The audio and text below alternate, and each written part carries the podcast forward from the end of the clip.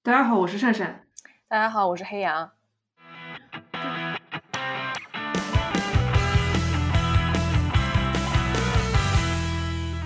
感谢激扬之友皮皮和 Tide 给予我们的发电支持。大家好，本期节目我们邀请到了友台十一排十三座的两位主播导诊和阿直。大家如果有在关注我的一些社交网络的话，就知道最近我有点那个啊，沉迷一个东西，就是戏曲。而我跟他们两位正是因为这个共同爱好，让我们在茫茫网络中相遇相识，有没有相知这个我就不太清楚了。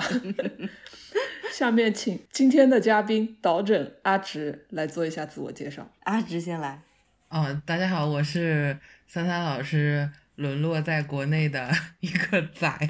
阿直同学。这个内部梗啊。拒绝内部梗。啊，大家好，我是导诊，我是一名孤寡猛女。这个猛就是是萌还是猛就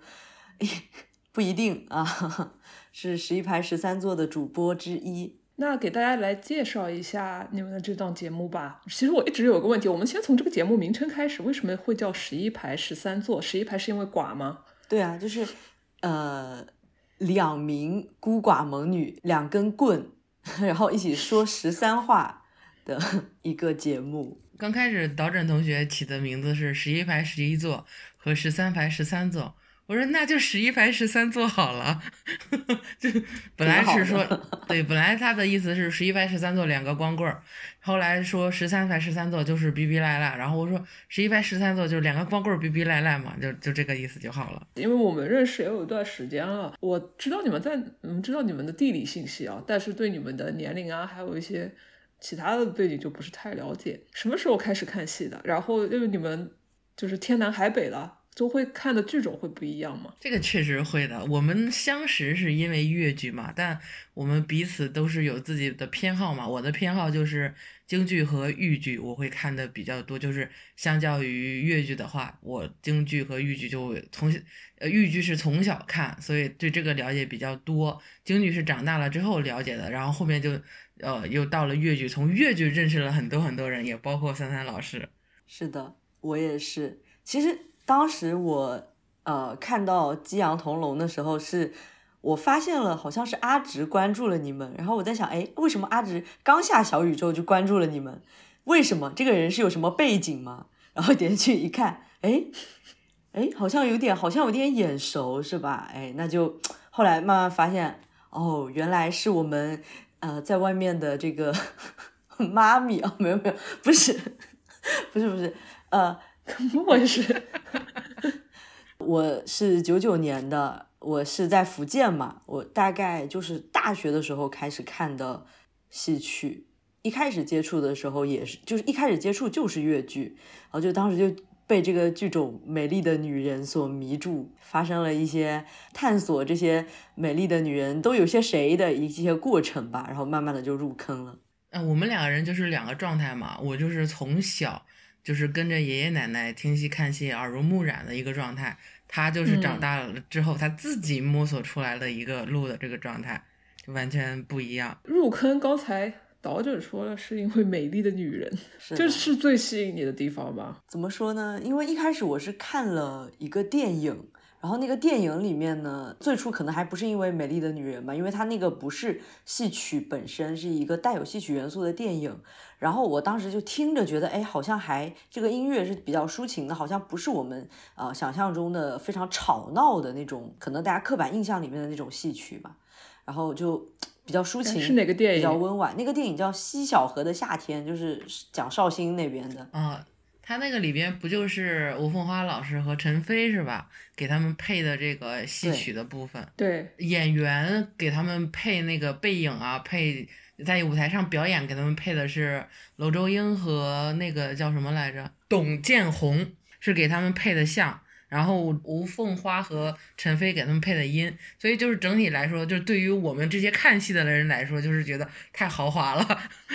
配置很高。对，配置是是顶级的配置，是认真的在做戏曲部分的一个一个东西。比起后来那些奇奇怪怪的，就是必须逼着那些戏都演不好的演员去演戏曲的部分的那些电影来说，真的是非常的有诚意。嗯，因为我是。呃，从小就开始接触戏曲嘛，但是我后面就是被流行乐、流行音乐勾引走了嘛，是从十几岁就在听歌了嘛，又重新接触到戏曲，还是因为一八年、一七年底的时候，当时是因为那个京剧张火丁的《锁麟囊》，就是结尾的一个团圆的时候。那个唱段就觉得哎挺好听的，然后这个表演也挺好看的，因为在此之前其实我对京剧是不喜欢的，因为这个我又重新的开始拾起了戏曲戏曲去看，我、哦、发现原来里面有这么多门门道道，之后又因为越剧里面的美女太多，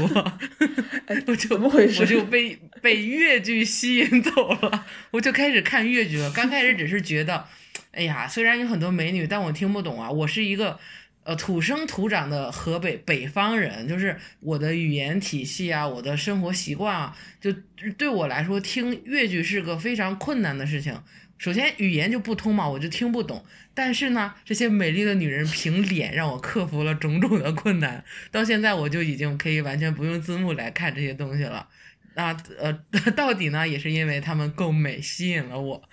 我比较肤浅。嗯、哎呀，救命啊！不，一开始从。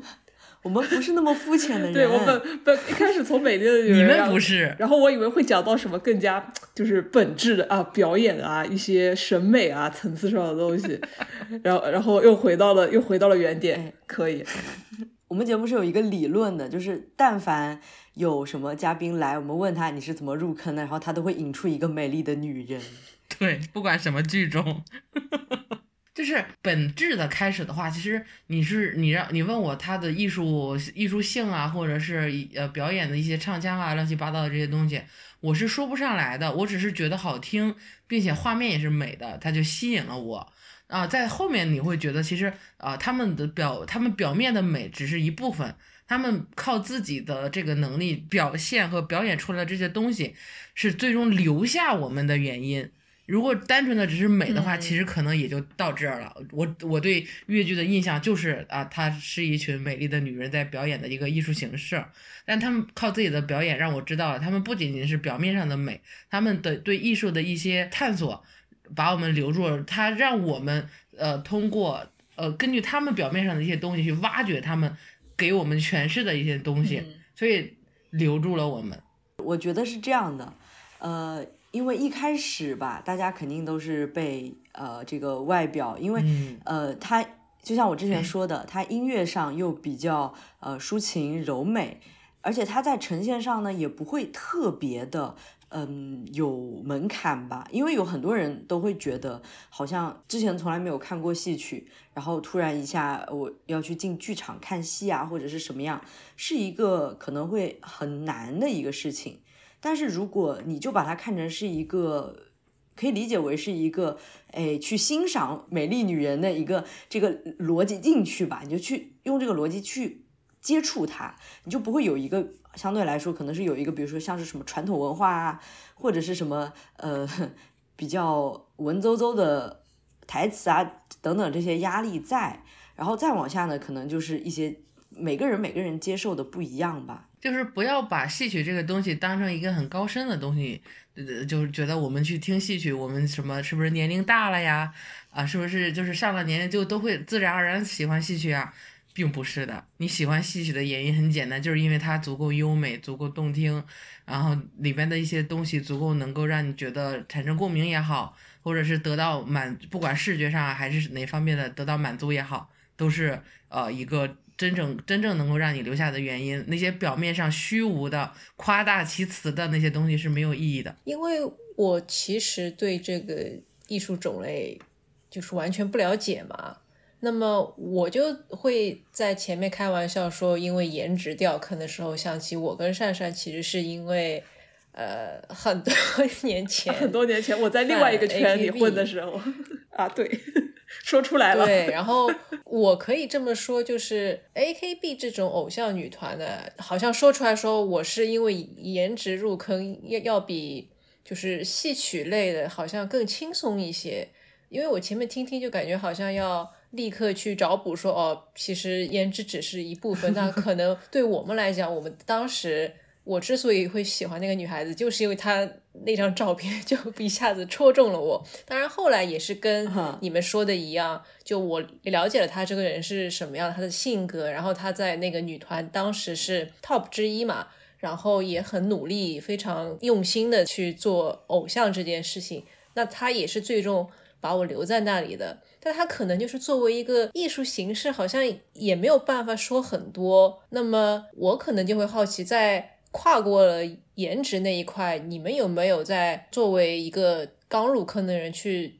而且你们你们也比较年轻嘛，就像你们前面可能也说到，就不是那种年纪很大突然间好像得到了一个灵感启发去掉这个坑，因为我觉得听下来还是会有很多我们认为的外部的刻板印象在那里，所以或许可以多说一些，就是你们觉得在我们这个相对比较年轻的，就好像对于那些外部的人看来，你们为什么会这个在这个年龄喜欢？我觉得可能还是要去解释一下，就有什么就是突然间戳中了。因为是这样的，可能是我从小在一个比较小的城市长大，然后眼界是比较狭窄的，等到到大学的时候进到一个可能相对比较大的世界，但是也不是很大吧，就会有一种想要迫切想要去接受新鲜事物的嗯感觉。因为我老家真的是什么都没有，但戏曲这个东西对于我来说，可能它有一定的历史，可能它在有的人看来比较沉重，但是它在我的心目中就是一个新鲜事物。那我觉得对于戏曲看了那个电影，然后我会想去找那个戏曲的全本来看，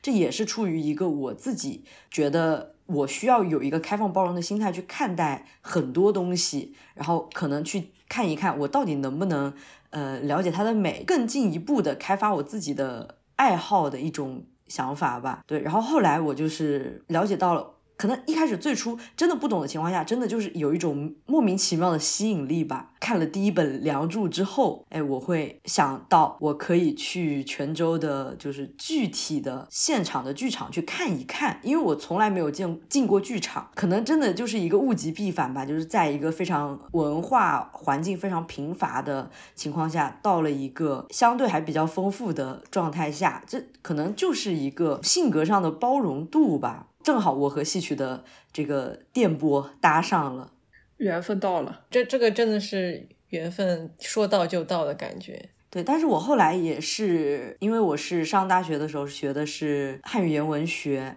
我自己当时可能也信心满满吧，我就感觉我接触了这个东西，哎，我有一个强烈的好奇心，我会自己去找资料，呃，去下载论文，然后把我感兴趣的和我身边的这些戏曲，呃，我会有一种摄取知识的欲望，然后我就非常快速的，大概是大概是通过就只有半年的时间吧，我可能大概就把呃越剧和梨园戏这两个东西大致有一个比较完整的了解。就真的是也不知道以后会不会有这么强烈的一种冲动去了解一个领域。有一点很奇妙的地方，刚才导诊讲到会因为喜欢一个戏曲剧种，会去想要获取更多的知识，甚至做一些学术的探索。我让我想到我们之前有一期是讲百合文化，那位嘉宾也是因为对百合文化圈感兴趣，然后做了很多学术上的挖掘，他现在在念的在研究的方向也是这样一个方向，把兴趣爱好转为学术动力。对，我觉得在他刚才说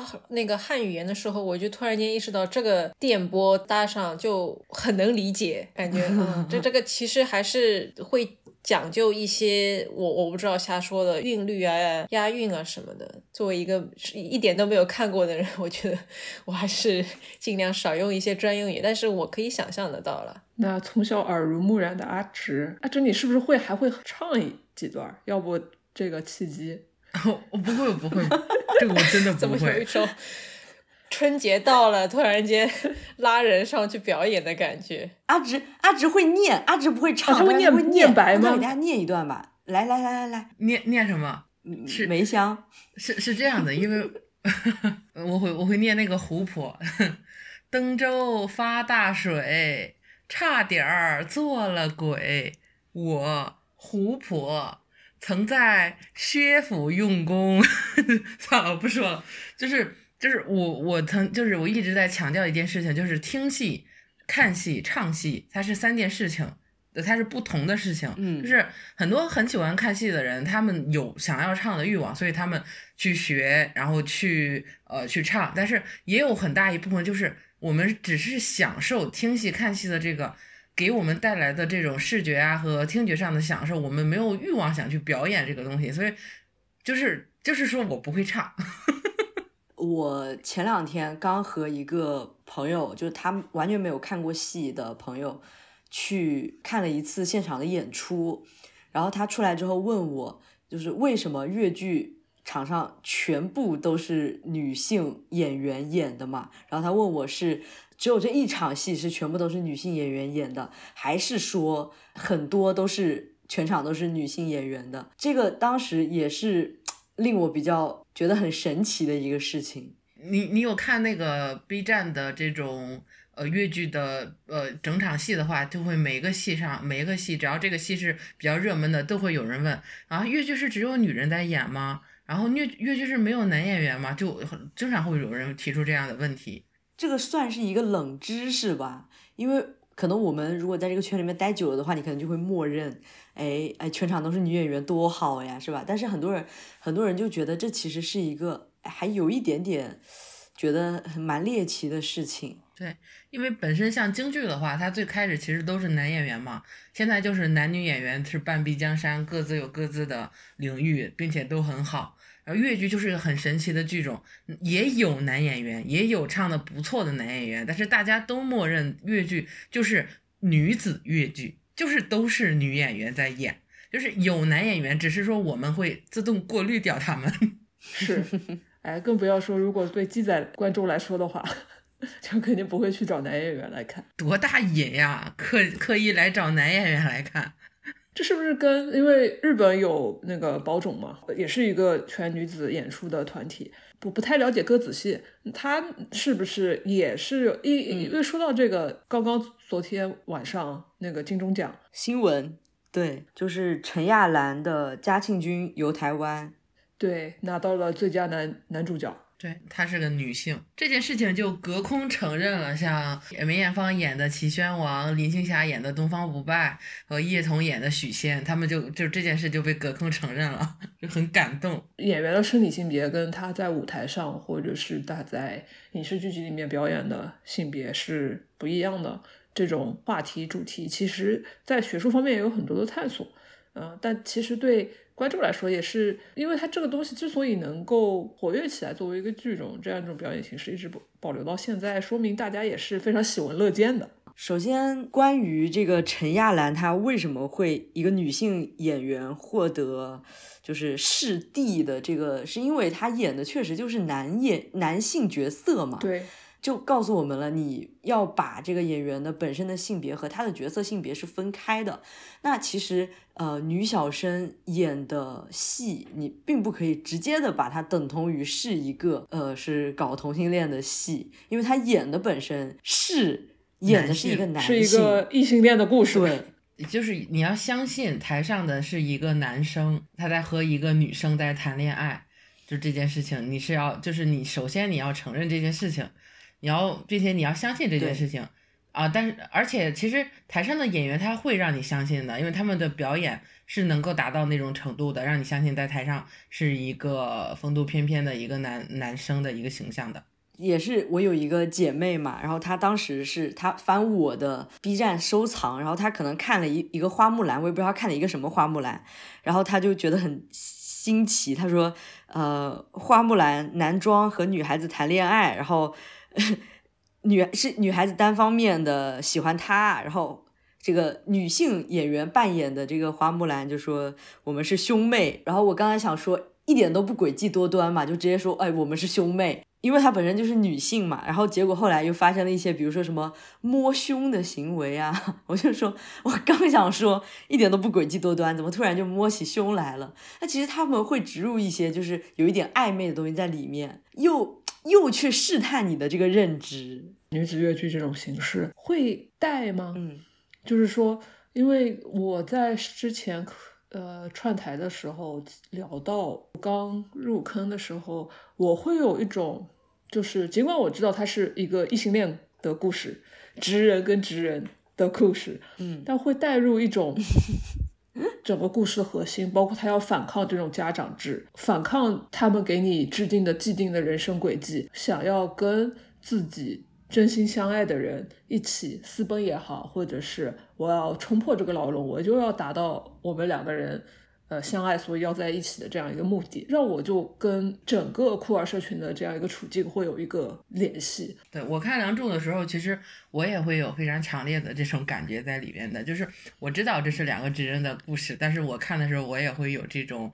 他他其实讲的这些东西，这么多年来这个故事他讲的东西没变，但是我们的思想在变，我们看的东西就不一样了，他从里边能让我们看到我们内心的一些想法，就是神奇的地方。对，就梁祝这个故事大家都知道嘛，就是呃两个不可能在一起的人然后相爱了并且殉情的故事，我觉得可能就是关于强权的压迫吧。那这个东西其实是比较共通的，而且是到现在一直都没有获得一个解决。插个梗，就是又特别想到最后不是化蝶嘛、嗯、我当时看就是说哎，这不就是合葬文学吗？真的，大家如果是喜欢这些 C P 吧，那其实磕到最后吧都磕的是两个女演员的 C P， 那磕回来就磕出这个戏了之外，又会发生一些可能确实是涉及到女女 C P 的这些问题了啊，就比如说我们著名的有哪些 C P， 哪些玻璃碴子，你们可以说一下。钱善、郑王、团马，就是钱善是强辉这个，呃，我要要说名字吗？啊，就可以不用说。嗯、啊，好好就不说了。就是议会，议会，就是因为毕竟是涉及到真人的，并且并且他们这个年龄都是老艺术家了。呃，我可以把他们 C P 名打上，反正 C P 就是大家都在磕，有感兴趣的朋友可以去搜一下， 对, 对, 对, 对, 对，可以浅磕一下。我就感觉磕 C P 这个东西，不管你是在比如说什么偶像的圈里，还是在电视剧，还是在电影，还是在戏曲，就是人之常情，都是一样的。但凡你喜欢了这两个演员演绎出来的故事，你就会想哎，把它延伸出来，进行一些自己新的联想，然后来作为一个相当于是生命意义的补充吧。其实有一个非常神奇的地方，就是经常会有一些艺术创作经常会把演花旦的这个人设置为疯狂的迷恋自己的小生呃演员的这个一方，然后小生演员又设置设置成一个钢铁直女的形象，就就是文艺创作里面经常会这么搞。对，经常会有这种片段，就是那个花旦非常迷恋的看着自己的搭档，那个爱意爱意冲出了眼睛，然后那个呃小生演员就是他会甚至他会跟那个演员表白说我想和你一辈子这样如何如何，小生演员就会非常震惊的转过头看着他，眼神里充满了疑惑和不解，说啊我们是好姐妹啊，我们是一辈子的好搭档啊，你怎么会有这样的想法啊？我不止一次，我但是你现在让我说是哪个剧我已经想不起来，但是这种片段我看过很多，就就老是这样设置，就真的是非常真实。哎，说到这里我就想说一句，因为有很多影视作品也好嘛，他们都特别喜欢把演员塑造成是就是出不了戏，沉迷在戏里面就疯魔的这种情况，其实告诉你们真正情况下演员都是非常基本上是非常清醒的，真正最不清醒最出不了戏的是观众啊，观众的那边磕生磕死。对，演员人家是属于什么呢？我通常去后台找演员的时候，经常他那边刚刚卸完幕，我冲到后台人家就差不多卸完了，人家就就勤等着去吃夜宵呢，没时间在这边跟你一起沉沉沦。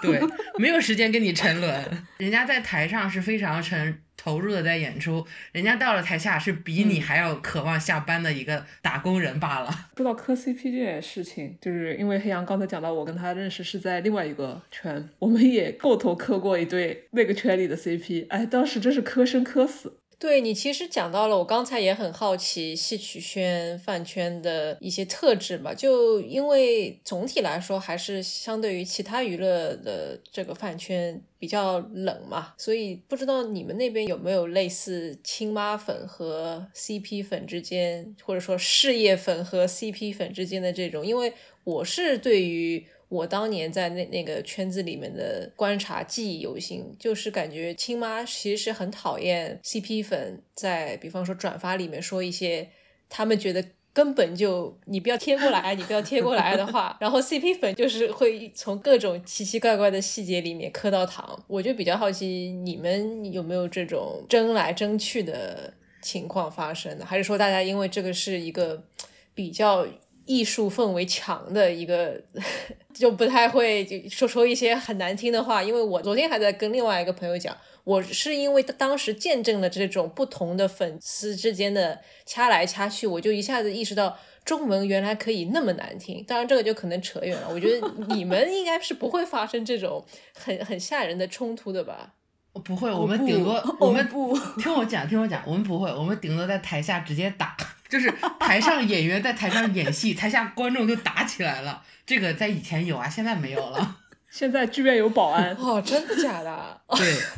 居然有保安。这个真的是会打起来的，就是对，就是演员和演员的粉丝互相看对方不顺眼就会打起来这种事。但是这种是属于什么的，好像更、嗯、好像不会在 C P 之间出现吧，多数是两个演员可能是有竞都是一个流派会有竞争关系，他们的观、嗯、观众在台下就会觉得哦，我的我喜欢的演员最好，你是什么？然后对方就觉得我喜欢的是最好的，你的不行，就直接台上演员在演，台下就已经打起来了，就真的是动手的那种打起来，不是说双引号打，就真的打。现在已经文明多了，现在顶多在网上骂一骂，台下已经不打架了。对，其实也是不是说我们都是文化人吧，就是那些那些妙语连珠的人骂起来骂人起来挺难听的，就阴阳、嗯、对对对。虽然我没有参与过，但是我看着就已经我们一直我们一直说越剧圈就是是一个集阴阳大成的地方，就是每个人都不直说，然后那个话里夹枪带棒的，一句顶着一句，然后让你不舒服，然后你你要是看懂的话你会不舒服，你没看懂的话你会更不舒服，你不知道他在说什么。对，大家都很热衷吃瓜，然后又吃不懂。对，每个人说话难听的点就在于让你又你知道他在说难听的话，但你又不知道他在说谁，很憋屈，真的就会导致大家在到处放小耳朵。对，评论里面一只一只的耳朵。对对，我觉得好像 C P 粉是属于那种比如我磕 A B 他磕 B C， 那我觉得我们的 A B 甜对方觉得 B C 甜，那那在微博上就要展开一轮阴阳大赛，就互相开始内涵。好像搭档之间也有吧，但是好像不是很多吧。对，只要不是疯到那个程度的话，一般都不会去挑唆人家搭档之间的感情。哎，这你你暴露出了你们还是我知道，其实导演跟阿楚你们更关注的是剧种或者是戏目本身，没有特别的要追的演员或者特别磕的 C P、嗯、所以有有故事吗？刚才讲的几对 C P 包括就是越剧圈比较火的一些 C P， 其实搭档粉之间嗯，懂的都懂，就是还是存在刚才说的在其其他圈子里面会出现的这种亲妈粉、伪粉跟 C P 粉之间的对抗，还是因为怎么说呢，喜欢的东西不一样或者是初衷不一样，就会有一些蛮多摩擦的。但我就比较好奇，戏圈不像我们当时泛开毕，因为有每年的总选啊，或者是很计较，比方说你在这个总选单的或者是其他单曲的 M V 里面你站在哪儿啊，就会有这些斤斤计较的。包括现在不是有有些人会在意什么海报上面你名字在哪里，也会因为番位吵。我就比较好奇，假如你们真的是有比方说亲妈跟 C P 的争执，或者是 A 和 B 的争执，那一般是基于什么去吵呢？还是说就是粉丝之间，哎，我我就觉得我的本命唱的就好，然后你们的就唱的不好，这种类似的冲突吗？还是别的什么？我家阿姨得梅花了，你家阿姨没有梅花，如果不是因为你家阿姨，我家阿姨早就是梅花了。哦，就还是会有这些东西。嗯，科普一下梅花，科科普一下主要奖项吧。梅花奖是就就是戏曲奖里的最高奖项了，就是现在的演员都会努力的去评梅，这样的话啊、呃，工资也会高。我主要关心他们的工资。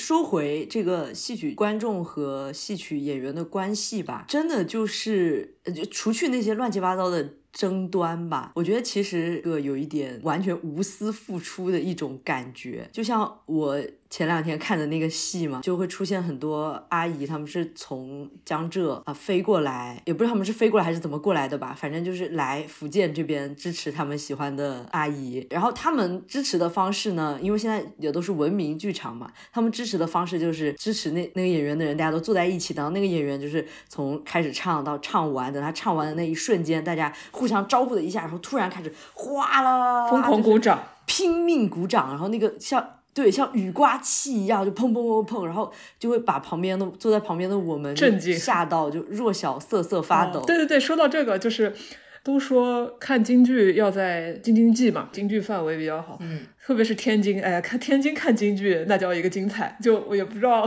是看着台上的人还是台下的一些叫道好的观众。看越剧还是得在上海，因为黑羊在上海有机会可以去那个找一个演出看一下，感受一下刚才导诊提到的这个东西，就是很有越剧观众的一个特色的文化，叫做巴掌团。是是这样，因为他们来我们来北京或者是来河北演出的话，因为这边没有这种大片的这种戏迷嘛，我们就是习惯在于黑幕、嗯、就是他们黑幕的时候大家一起哈、啊、一起鼓个掌，不会存在说某一个演员上来了啊大家鼓掌，没有这种的，顶多是比如这个演员比较大，他出来的时候大家也会掌声，但是属于那种平，就是你能听出来就是那种哦欢迎的、嗯、不是那种你看我喜欢的人咔咔咔，不是那种，就是就是正常鼓掌，对，也是会有这种的。所以你们说的那种我还没有感受过，但是像京剧的这个表演的话，就是呃，我之前去看张火丁的演出的时候，从那个字幕滚动说接下来演出《春闺梦》，底下观众就开始呐喊、欢呼、鼓掌，然后主演领衔主演张火丁那个就掌声、尖叫声、呼喊声就快把房顶掀开了，就是这样的。从出字幕开始。嗯，每个人都就已经嗨掉了，就就是这样的一个盛况。说到底就大家都是为爱发电嘛，就不管是追戏曲的角儿还是追其他的星，其实等到上头到那个地步，大家只是表达的方式不一样，但是大家表现出来的热情都是用不同的方式来转化吧，都是很足的。你就像说这种私生，现在不是说这种东西嘛，戏曲的私生有点不太好定义吧、嗯、因为大家好像很多人都是跟呃戏曲演员都是做朋友的嘛，私底下也会经常约着、啊、这么好的、呃、玩啊见面啊、哦、对呃，一起玩啊，就是如果你要能和他做朋友的话，就经常会一起团局，一起出去玩，或者是你可以去他家吃饭之类的，都是可以的。呃，但是也有那种，因为在嗯民国就以前吧，我忘了是马连良还是谁，就是他家门门外边会蹲很多人，就是为了听早起他亮一下嗓啊，或者是呃喊一下嗓，只是为了听一下。就这个这个东西，它是。嗯它是一直都存在的，但是现在好像已经到了好像什么就是不经过人家允许登堂入室的时候，我是说内娱啊，但是在戏曲圈的话大家是会做朋友的，如果你能和他做朋友，那你可以受邀请去他的家里，但不可能是说你自己主动跑到人家家门口堵着人家，这个现在就已经不会再看到了，但也有啊，也有现在很多演员受到一些骚扰的。嗯，其实说了这么多，其实就是戏曲圈并不是一个大家可能哎心目中啊、呃、可能一群文人坐在一起欣赏这个特别高雅的艺术这个东西的艺术性。就就像黑羊同学刚刚开始说啊，像这个什么你们什么学术氛围啊、艺术氛围，这玩意儿不是艺术，它就是一个茶余饭后用来消遣的东西，只是大家消遣的方式不一样嘛。那有人听歌，有人听戏，有人还看交响乐、看芭蕾舞。这都只是一个消遣的形式而已，每个圈子里都有乱象，当然大家都不约而同的越来越差。讲了现在戏曲圈的演员，也讲了戏迷，也讲了两者之间的关系。其实我在大纲里列了一些不解之谜，是我初入戏曲圈的时候一直都有的一个感受到了一些迷思吧。就比如说京剧，京剧程派为什么基佬戏迷比较多？陈砚秋，其实我也很好奇。听程派的男戏迷，大概十个里面可能十一个是基佬。乐圈就不用说了，就感觉哎，本期节目乐圈戏迷就三个，百分之百的基佬概率。哎，这话说的真的，其实很多情况下吧，认识这个人的时候你可能并不知道他是一个什么样的取向，但是哎，过着过着怎么发现哎，你你你你你怎么是基佬，然后他怎么也是基佬，哎，然后就慢慢的越来越多。刚开始认识的时候并不会觉得呃是基佬，就会平常心的去认识，后来认识认识发现人家朋友圈或者是微博就已经公开了这是人家新交的女朋友，就会啊她也是弯的呀冥冥当中的同类相吸吗？导致我有一度就很好奇，就是在我这个就是现在这个看戏好啊，顺便说一句，如果在听这个节目不知道我的那个两只中年机的大号已经被炸的朋友，现在你们知道了，大号没了，如果对我的个人号或者对我的看戏号感兴趣的话，可以去搜一下中年机看戏。但是 anyway 就是讲到基佬这件事情，我就很好奇，在我关注的这些观众戏迷当中，我一直在探究到底有多少个是直人。我觉得是，你看就像我们俩说都是被被美貌吸引过来的，本身小鸡崽子就会喜欢漂亮姐姐漂亮阿姨啊，越剧圈里面有大量的漂亮姐姐阿姨妹妹，那我们就不约而同的觉得哇这里就是我们的天堂，所以就会觉得来到这儿就算是到终点了。其实也并不是所有的都是了，是是对对有很多、这个、对我们的朋友里，但他们很多就会因为自己是直的而感到低人一等就是可能这个浓度实在是过高，然后在我们这种一个比较热烈的氛围里面吧，然后他们反而会觉得哎，自己好像是，这可能就映射出来就是关于多数和少数之间的一个对调、嗯、权力关系、就是、在这里平衡，多数是少数，对权力关系对调，然后多数是少数少数是多数，然后就会你就会观察到一些非常神奇的一些效应啊，就是有人说就是直女喜欢小生，然后小鸡崽子们都比较喜欢花旦，这个概率也是蛮大的哈，就是有很多确实是基佬，他们确实是对漂亮的花旦姐阿姨们比较感兴趣，但也是有很多像我这种是基佬但很喜欢女小生的人。我喜欢女小生纯粹的是是觉得就是这些演员他们在台上的那种潇洒就很吸引到我，说如果是一个就是真实的男性他去演这个角色，我就不就对这个戏就丧失了兴趣，但是也是一个呃女小生的这样的一个人，是她内核里的女性，然后在演的这个男性的形象，然后给我一种很舒服的感觉，我就会被他们所吸引。现在很流行的一个说法就是不设限嘛，就并不是说你现实生活中喜欢什么样的人，你在比如说在越剧里你就一定要喜欢什么样的人，也不是说呃你是直女你就不能喜欢漂亮姐姐漂亮阿姨，这其实都是可以的。对，上次那个三三姐姐在我们电台串台的时候说到，就是男小生对观众的一个冒犯感，就同样的戏女小生演你就会觉得她很潇洒，她很有魅力，有甚至有性魅力，男小生演你会觉得油腻冒犯，你会觉得他在性骚扰，就是非常直观的一个感受。本身越剧里面就演演演了很多才子佳人的故事，这些故事其实过于老套，你就会觉得哎呀这个东西这个女的她怎么怎么可以看到这样的一个男的，你看这个男的好油啊，这些这些台词这些动作这些表情他好油腻，但同样的让女演员来演他就天然的去了油。当然现在也有很多演员演过了也也会有，但这个就比男演员的概率会小。女演员她会反思自己啊，我演油了是吗？那我应该如何如何去改。男演员不会觉得自己油的，他只会觉得我是男人，我如此潇洒，那你们就是我在我天然的男性的优势，我演这个肯定是非常的占优势的，但并不占优势，他演的会让大家觉得不舒服的。客观一点来说，我们吸引我们的都是那个那个演员所扮演出来的，在那个台上的那个闪闪发光、呃、温文尔雅特别具有魅力的那个角色吸引到了我们。确实对，这因为这些阿姨台下也就是阿真的就是阿姨，普通阿姨、打毛衣阿姨喝酒阿姨。因为我之前看到有人说会分台上粉台下粉或者是台上粉后台粉，这样会分的这么细啊你们？对，比你们分清的分的可清了一个人再怎么样是台下粉，他一开始最初吸引他的肯定是这个演员在台上的表演。我很难想象比如说一个人他完全不喜欢这个演员在台上的表演，觉得他唱作啊还有表演都不得他的心，但是他就非常喜欢这个演员在生活中的状态，我觉得这种情况是极少极少的。这种情况我觉得也是在我的看来可能是不太健康的一个状态。这期节目聊下来，有成功把黑羊拉进坑吗？或者有那种跃跃欲试的冲动吗？想要去看一看？应该没有吧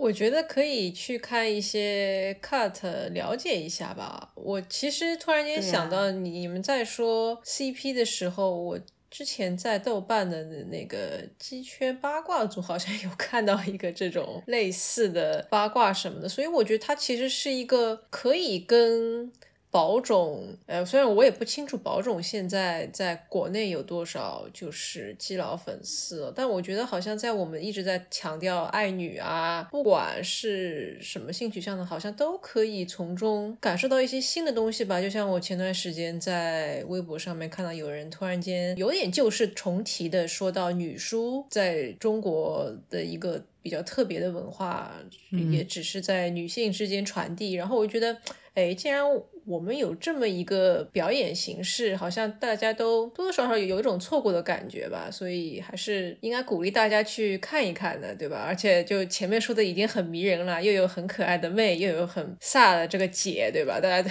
姐姐妹妹两手都要抓一抓。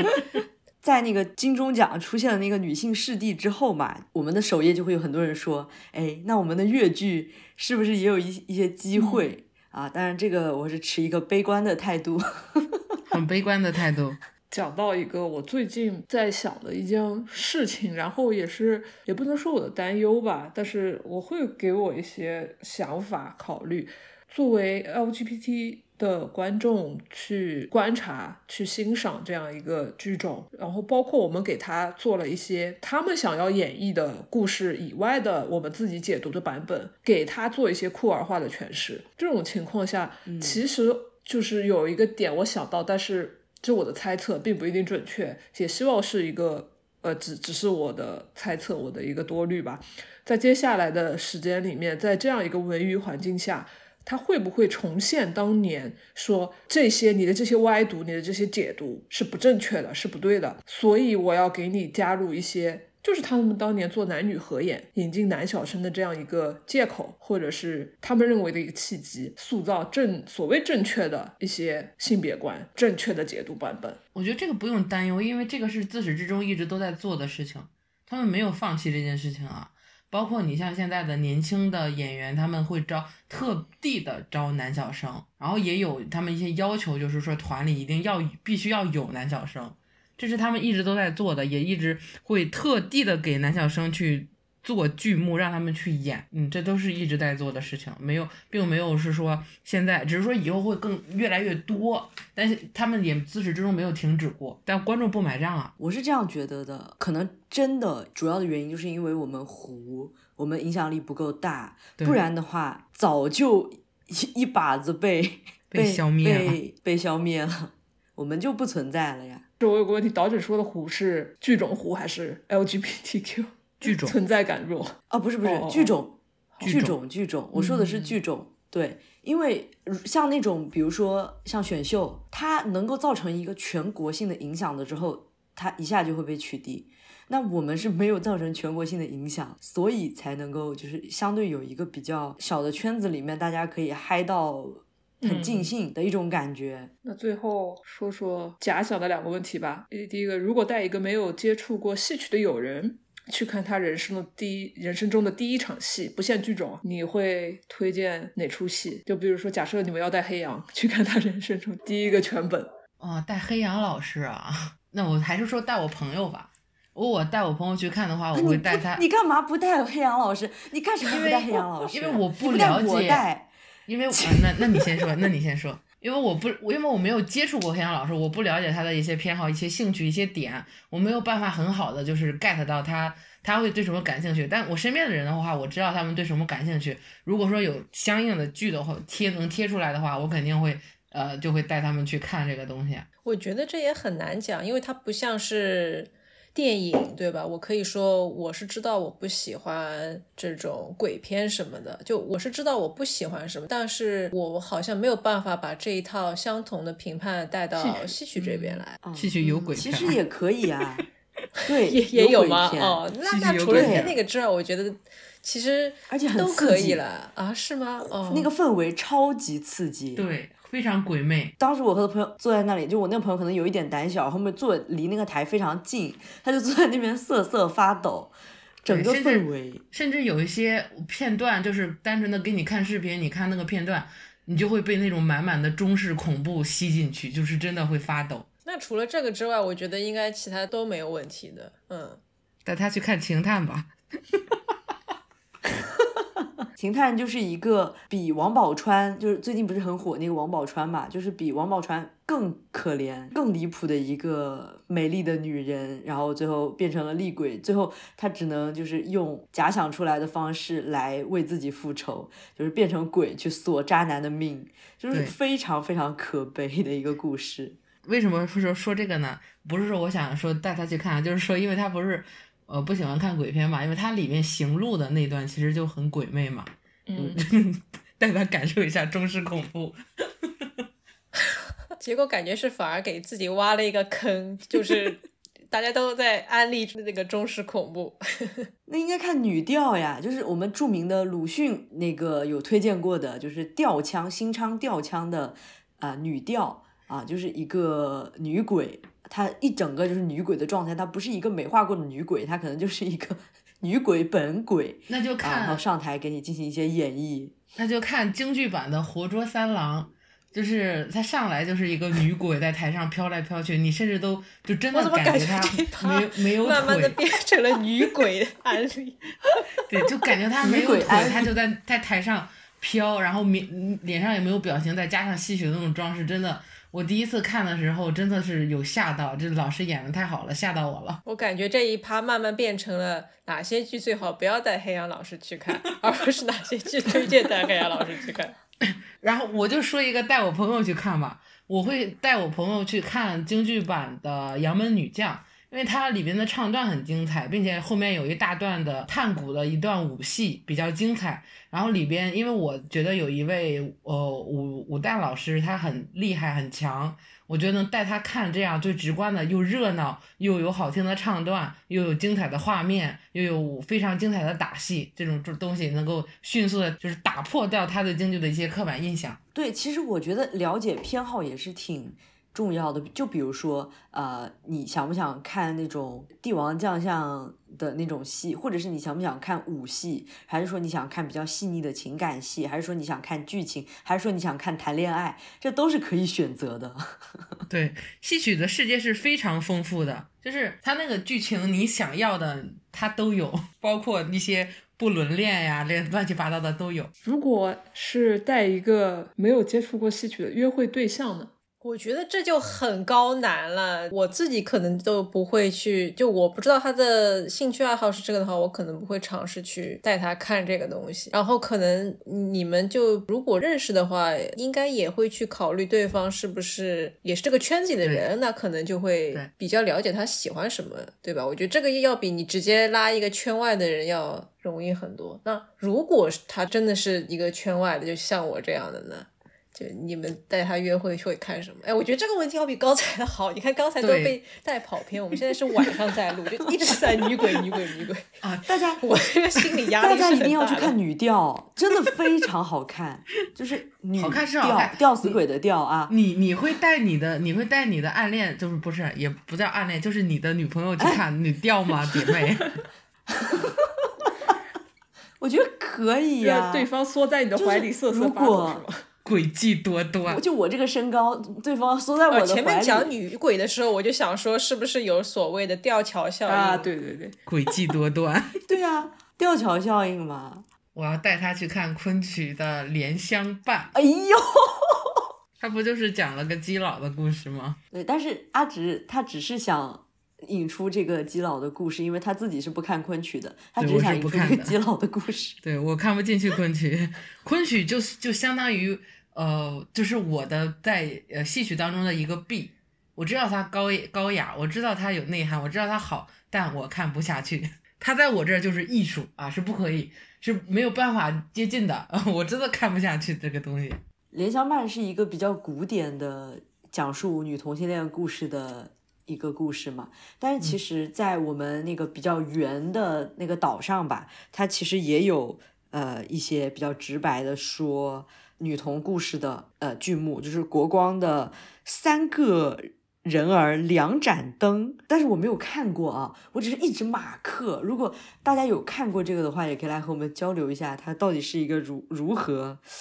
如何来讲述一个女童的故事。这个这个名字你听上去就有点，但是你如果说非常认真的来说说啊，你要带一个就是呃，你把你的女朋友就是在你旁边耳濡目染的，让你你让她就是有意无意的默默的让她对戏曲产生一点兴趣，然后这个时候她说啊，那你带我去看一个吧的时候，我会带她去看什么？那我大概率还是会带她去看《锁麟囊》，因为这个戏完整、经典、好看、好听。那那我真的是觉得看甄嬛也不是不行。我就想说导导者最近实践了一下。呃、哦、不是不是不是我我带去的那个就是只是不 是, 不是女朋友、啊、不是女朋友。对对对对对对。